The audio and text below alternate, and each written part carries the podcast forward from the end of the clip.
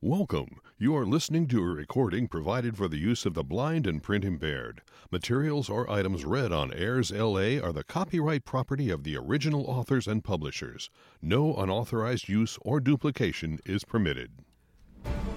Hello, this is Martin Grodt with an article from the February March 2022 issue of Forbes magazine, America's premier business magazine, brought to you by Airs LA.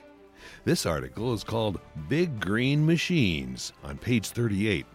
A Tesla is fine for the morning commute, but to power the huge trains, trucks, and ships that move the global economy, hydrogen is the ticket. Cummins, a century old maker of dirty diesels, is leading the charge.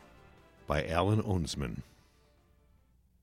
Cummins Inc.'s stylish cantilevered steel and glass office tower in Indianapolis looks more like the headquarters of a tech company than a business that lives on diesel fumes. The incongruity continues in Columbus, Indiana, where Cummins was born a century ago and where the company's foundation funded cutting edge designs by I. M. Pei and Eero Saarinen for schools, fire stations, and a library. That the leading U.S. maker of diesel engines happens to be run by a Silicon Valley native with a Stanford engineering degree is another surprising twist. It's also entirely relevant. The battle for the truck engine market will be fought on environmental territory, with Cummins taking on seemingly greener upstarts offering electric trucks. Bring it on, says Thomas Linebarger, Cummins' chief executive for the past decade. Teslas won't drive our economy, he says. They'll drive rich people. Cummins is thriving precisely because it has been adept at meeting the even more demanding environmental rules imposed on diesel engines and when the day comes for battery powered or hydrogen fueled trucks to displace diesel entirely, Linebarger will be ready. The lanky 59 year old executive began laying the groundwork for an evolutionary shift at Cummins six years ago, acquiring companies with battery, hydrogen, and fuel cell expertise, and setting up a new division focused solely on next gen powertrains. Linebarger is betting that those moves and Cummins' large global customer base can help it lead the market for cleaner trucks, buses, boats, trains, mining equipment, and generators through the 2020s and beyond. We need solutions that will get things to market. Get your mattress delivered. Deliver your flowers, all this other stuff that goes on out here, he says, pointing out a large conference room window as a heavy winter rain soaks Indianapolis.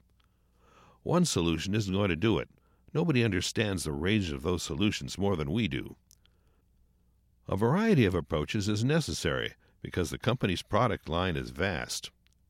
Annually, Cummins supplies more than a million heavy duty engines to power buses, Dodge pickups, Kenworth semi trucks, Bradley M2 Army vehicles, Siemens trains, fishing trawlers, mining machines, and backup generators for data centers.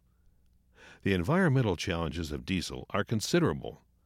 Besides carbon dioxide, the fuel emits black soot, a cause of heart and lung disease and precursors to smog and acid rain. California is demanding that by 2024 commercial fleets begin replacing diesel trucks with zero emission models. The U.S. Environmental Protection Agency intends to phase in stricter requirements for heavy trucks starting with the 2027 models. So far, Cummins' ability to develop cleaner diesel systems to meet tighter pollution rules over the past 20 years has helped it thrive.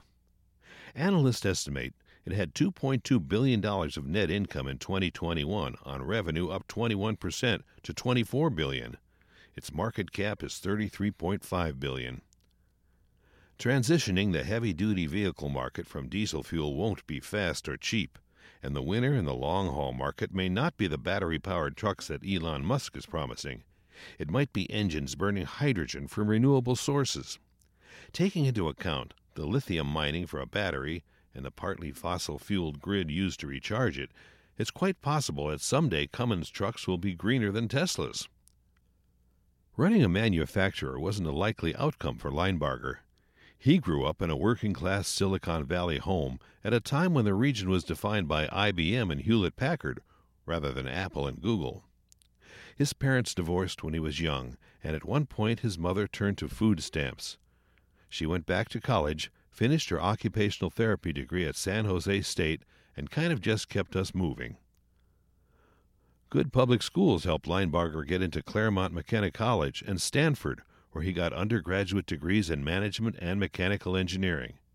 He took an internship at Cummins while completing a combined MBA and master's degree in manufacturing science at Stanford. I wanted to build companies, not finance them, he says. Linebarger's strategy to attack carbon and further cut exhaust pollution is multi pronged, mixing conventional and high tech options. Cummins' engineering team plans to keep improving the efficiency of its diesel engine and generator lines while also designing them to burn cleaner fuels, including natural gas and hydrogen made from renewable sources. They're also readying hybrid options that, like Toyota's Prius, boost fuel efficiency without the huge battery of an all electric truck. Today, with the techniques we have with big data and analytics, we can design efficiency into the system in a way that we couldn't 10 or 15 years ago. We have a target to improve the efficiency of our engines by 20% or 25% by the end of the decade, Linebarger says. The next step is mostly fueling. It's not really much else to do with the engine at that point. Once you are perfectly efficient, it's hybridization and fuel. Linebarger created a new power division at Cummins in 2018 to design battery and fuel cell power systems and hydrogen generation technology that may supplant its diesel business by the 2030s. To shore it up, Cummins bought fuel cell and hydrogen developer Hydrogenics, took a stake in Sion Power to develop lithium metal batteries, and started a joint venture with Chinese oil company Sinopec to produce hydrogen from renewable sources. Led by Amy Davis, New Power will initially focus on batteries and motors for light and medium trucks, and hydrogen fuel cell systems for rail applications and stationary power generation. Long haul hydrogen fueled powertrains for semis are in the works, but won't likely be a core business until the late 2020s, she says. With advances in battery packs and offerings for lighter commercial vehicles, fleet operators are getting their heads around last mile trucks, but are concerned about replacing diesel systems in semis and heavy duty trucks, Davis said while she and Linebarger were in Scotland for the Climate Change Conference in November. Cummins customers have concerns that battery only systems, like Musk's planned semis that go up to 500 miles, aren't realistic. It isn't just the size of the battery that gets in the way, it's the paucity of charging stations. Davis described customers asking, What about my long haul? I couldn't even charge three of my trucks at once given the system that's out there for charging, so what are we going to do? Her answer the fuel cell electric drivetrain can be quite complementary with the battery work that's going on. Along with truck makers, including Daimler, Volvo, and startup Nikola, Cummins sees battery power as a viable option for heavy trucks that need only 200 miles of daily range, such as rigs hauling cargo from ports or running fixed delivery routes. For trucks needing to travel 300 miles between fueling, hydrogen power looks more attractive, particularly since a fuel cell system that converts the element to electricity is lighter than a battery pack. Hydrogen's refueling time can be comparable to that of diesel, Cummins expects to report sales from the new power unit reached as much as $130 million last year. That number would be a fraction of total company revenue, but greater than the combined sales of commercial EV makers Rivian, Arrival, and Nikola, which are just starting fleet deliveries. Matthew Elkott, who covers Cummins for Cowen and Company, says the path Linebarger has laid out blending steady efficiency gains for conventional engines and readying next generation technology, looks right. We don't know yet what's going to be the most ubiquitous technology 10 or 20 years from now, but Cummins is going to help migrate a lot of those customers toward whatever the future looks like. Tesla has lined up thousands of potential customers for the Tesla Semi that was unveiled in 2017 and is at least two years behind schedule. Given the EV maker's lack of experience working with big fleets, Elkott is skeptical about how big a player Tesla or Nikola, which is also advocating for both battery and hydrogen power, will be in commercial trucks. The advantage Cummins has over someone like Tesla is this installed base of customers worldwide, many of whom have dealt with it for decades, Elkott says. If the company says it has a compelling hydrogen powered product and the fuel needed to power it, that's likely to be taken seriously by companies it's already supplying. If I was that customer, I'm more likely to choose Cummins than someone new to the market. Like other long lasting global manufacturers such as Ford, Toyota, and Harley Davidson, on whose board Linebarger serves, Cummins sees engineering innovation as core to its history.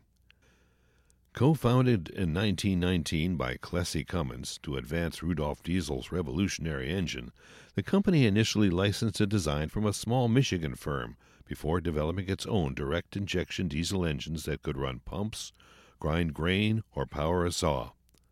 By the 1930s, Cummins pushed into the truck market with the Model H engine that became an industry standard. Cummins is done best when innovation is required, Linebarger says. As soon as the industry kind of settles on a technology, then you're just competing for scale and cost. The U.S. Clean Air Act of 1970, which forced diesel makers to clean up their products, ultimately boosted business for Cummins, which was rapidly able to bring cleaner engines to market. Linebarger expects a similar outcome as carbon dioxide becomes the enemy. I look at decarbonization and say that's a growth opportunity for Cummins because now innovation is going to matter a lot, he says. Innovation is what we do, and then we don't have to compete so much on the lowest price times a million units. And that concludes the article Big Green Machines by Alan Ohnsman. You can tell us what you think of this podcast or any podcast on Airs LA by emailing us at airslafeedback at gmail.com. Airs LA is a 100% voluntary organization whose purpose is to provide information to those who are blind or print impaired. This is Martin Grodt, and I'll be back soon with other articles from Forbes magazine. Thank you for listening.